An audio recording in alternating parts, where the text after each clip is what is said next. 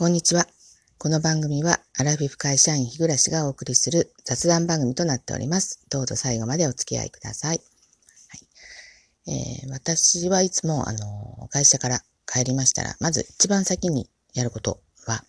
えー、洗面所に行って、えー、手を洗って、で、その後にあのお風呂の線をね、して蓋をするということなんですね。で、まあこれはなんでかっていうと、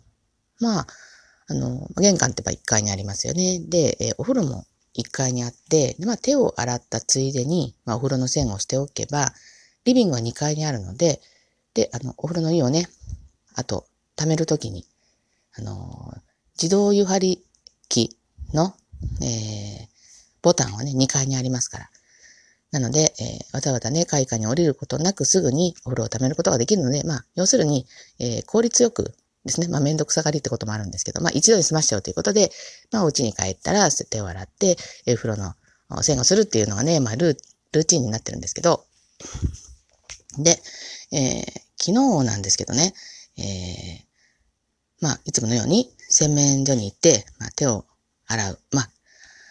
もっと厳密に言うと手を洗う前に、そのしていたマスクを、あの、マスク用の、えー、なんでメッシュの袋がありますよね、お洗濯用の。えそれに入れて、で、洗濯機の中に入れるという作業を先にするんですね、手を洗う前に。で、その段になって、あの、もうね、すでに帰宅していた夫の、えー、使ったマスクが、まあこれいつものごとくなんですけど、その洗面所の横に置いてあったんですよ。で、普段なら私が毎日ね、えー、帰った時に自分の、えー、そのま、メッシュの袋にね、入れる時に、夫のメッシュの袋、まあ、メッシュの袋はね、別々なんですけどね。で、えー、それに入れて、えー、私がその洗濯機に入れるんですけど、なんかまあやっぱりね、夫のものといえども、まあなんか人のマスク触るのってそんなに嬉しくないじゃないですか。えー、なので、まあ、ずっとずっとね、そう思ってたんですよ。だから昨日は、その、帰った時に、その作業をする時に、階下からですね、1階から2階にロットに向けて、えっ、ー、と、ここにメッシュの、あの、袋置いとくから、今度から自分で入れてって、まあ、下から、こう、声かけたわけですよ。で、えっ、ー、と、まあ、じゃあ、夫は、あ、わかった、みたいな感じだったんですけど、で、その後私手洗ったんですね。で、その後いつもだったら風呂の線をするはずなのに、それをしないまま、まあ、あの、2階に上がっちゃったんですよね。えー、で、まあ、なんでこの話するかというと、まあ、要するに風呂の線をしないまま、えー、その後ね、1時間か2時間後に、えー、風呂の、あの、自動を、湯張りボタンを押しちゃったっていう、まあ、そういう失敗の話なんですよね。で、まあ、あの、最近の湯張り装置って、あの、お風呂の線をしてなかったら、あの、お風呂の線を確認してくださいってね、あの、女性の自動音声で言ってくれるんですけど、これってすぐには言ってくれないんですよ。しばらく経って、しばらく経って気づくんでしょうね。あ、これ溜まってないな、みたいな。え、どっかにそのセンサーみたいなのがあるんでしょうけど、こう流し続けたにもかかわらず、そのセンサーにまでいつまで経っても湯が立ちないところで多分声かけするんだと思うんですよ。だからその声を聞いた時にはすでに水がかなりこう捨てられちゃってる状態なんですよね。だから絶対に、絶対に避けたいから、この、私としては今までそういうことは、まあ、な、うん、ゼロだったかって言うと覚えてないですけど、多分ね、ゼロに近いぐらいそういう失敗はしたことないんですね。なのに、こんな失敗をしちゃったっていうのは、こう、アラフィフあるあるかもしれないんですけどね。まあ、これをね、あの、老いだと思いたくはないんですけど、まあ、そう思っちゃうとね、あの、なんかこう、気持ちが下向きになっちゃって、この、どんどんどんどんそういう経験が積み重なるにつれて、この気持ちの方から老けちゃうじゃないですか。うん。だからまあそうは思いたくないんですけど、まあなんでこう、こんなことになっちゃったかっていうと、あの、結局その、えっ、ー、と、夫に、えー、そういう声かけしたっていうことが自分の中で言った後にね、なんかこう申し訳ないような気持ちとかあったりして、この言った後に全部そのことが頭から逃げてな、今ま手を洗ってたんですよね。だから、その後の、えー、ルーティンを忘れちゃったということなんですよね。で、大抵ね、その、後から風呂のボタンを押すときに、えー、風呂の蓋、あ、線したっけと思って、あの、考えるんですけど、その時に思い浮かべてるのって、まず自分が風呂の線をしている様子を思い浮かべますよね。だけど、よく考えてみたら、この風呂の線をするっていう行為は、毎日同じですよね。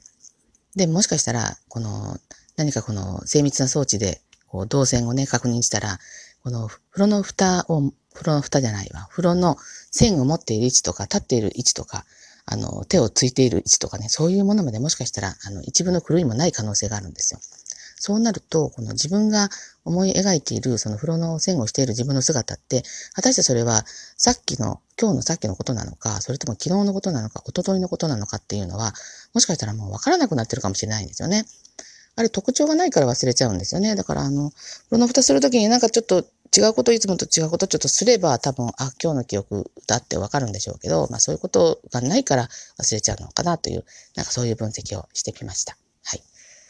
まあ一番いいのはね、あの、めんどくさがらずに、あの、確認をしに行くことだと思います。それが失敗しない、ね、あの、秘訣じゃないかなとは思いました。はい。と言いますところで、えっと、今日はですね、あの、ギフトとお便りの紹介をしたいと思います。なんとですね、あの、お二方から、あの、いただきました。ありがとうございます。本当に嬉しいです。しかも男性二人。この年になって、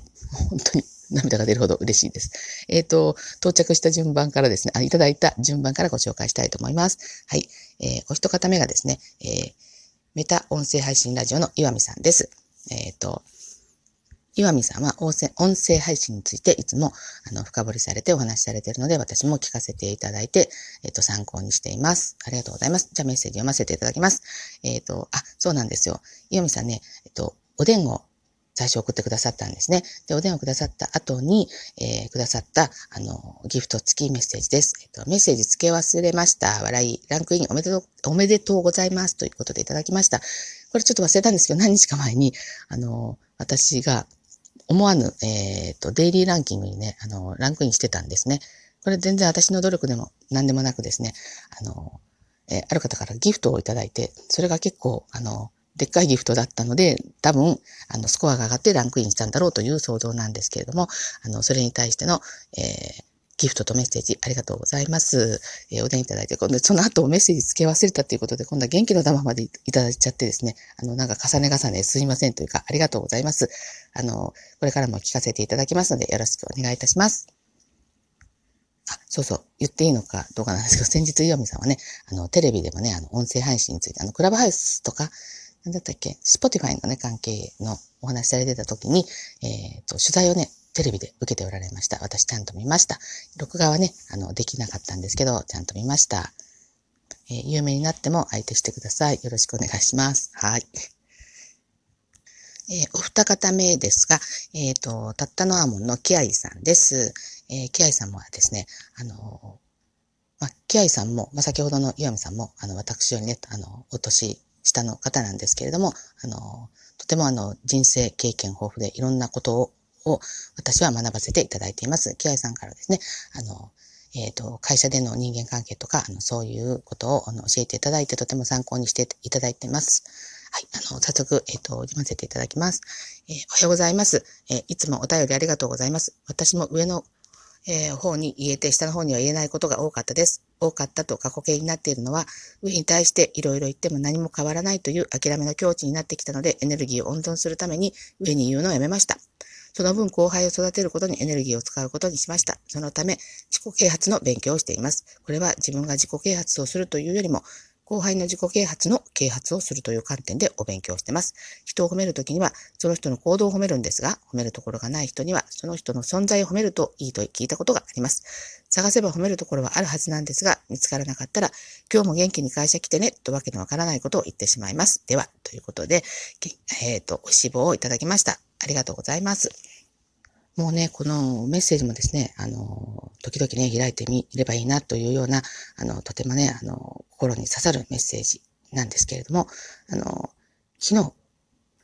届いかなごめんなさい、見とけばよかったんですが、あの、の、えー、き、えー、キアさんのね、あの、配信も、あの、私ね、あの、お気に入りに入れさせていただきました。時々ね、聞いて、えっ、ー、と、自分を顧みようかなと思います。あの、えっ、ー、と、気になられた方はですね、ぜひ、あの、キアさんの、あの、配信を聞いてみてください。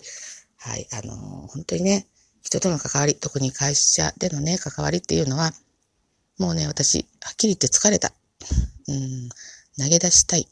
気持ちはいっぱいですけど、まあ、投げ出しちゃうとね、これから先の、あの、サラリーマン人生がしんどくなりますので、えー、まあね、そこそこにやっていかないといけないんだけど、まあなかなかそこそこっていうのはね、そこそこって手を抜くことでも、うん、手抜いちゃうともうね、ダメなんですよね。私ってまあ性格的に、うん、100か0か、みたいなところがあるので、まあね、あんまり深く考えずに、こう、やり過ごせればいいんでしょうけど、性格的になかなか難しいのかなと思います。まあ、あの、こういう、えー、こう、人間関係とか、まあ、こういう、まあ、キアイさんからの言葉みたいなものはですよね。あの、やっぱ実生活で私のことを、こう、知っている人、まあ、知人とかね、家族とか、そういう人から言われると、あまりこう素直にね、受け入れられないところがあるんですね。まあこれは私がなんですけど、でもこうやって、あの、まあね、あの、お会いしたこともない方ですけど、え、そういう方からね、あの、のお話とかっていうのは割とこうスッと入ってくるなと思ってですね、うん、思いました。だから今後もね、あの、えー、キアイさんや、あの、はじめ、あの、ヤミさんとかいろんな方のお話を聞いてですね、もうちょっとこの、まあ年齢ばかりね、行くんじゃなくって、こう人から、あ、あの、日暮さんって、あの、ちょっと、こう、参考にしたいな、素敵だなとか思われるようなアラフィフ会社員になりたいなと、改めて思いました。はい。というところで、えっ、ー、と、今日の配信は以上となります。あの、お二方とも、えー、どうもありがとうございました。今後ともよろしくお願いいたします。ということで、えっ、ー、と、聞いておられる皆様も、もしよろしければ、えー、リアクションやフォローしていただけると大変励みになりますので、よろしくお願いいたします。はい。それでは、え、次回の配信まで失礼いたします。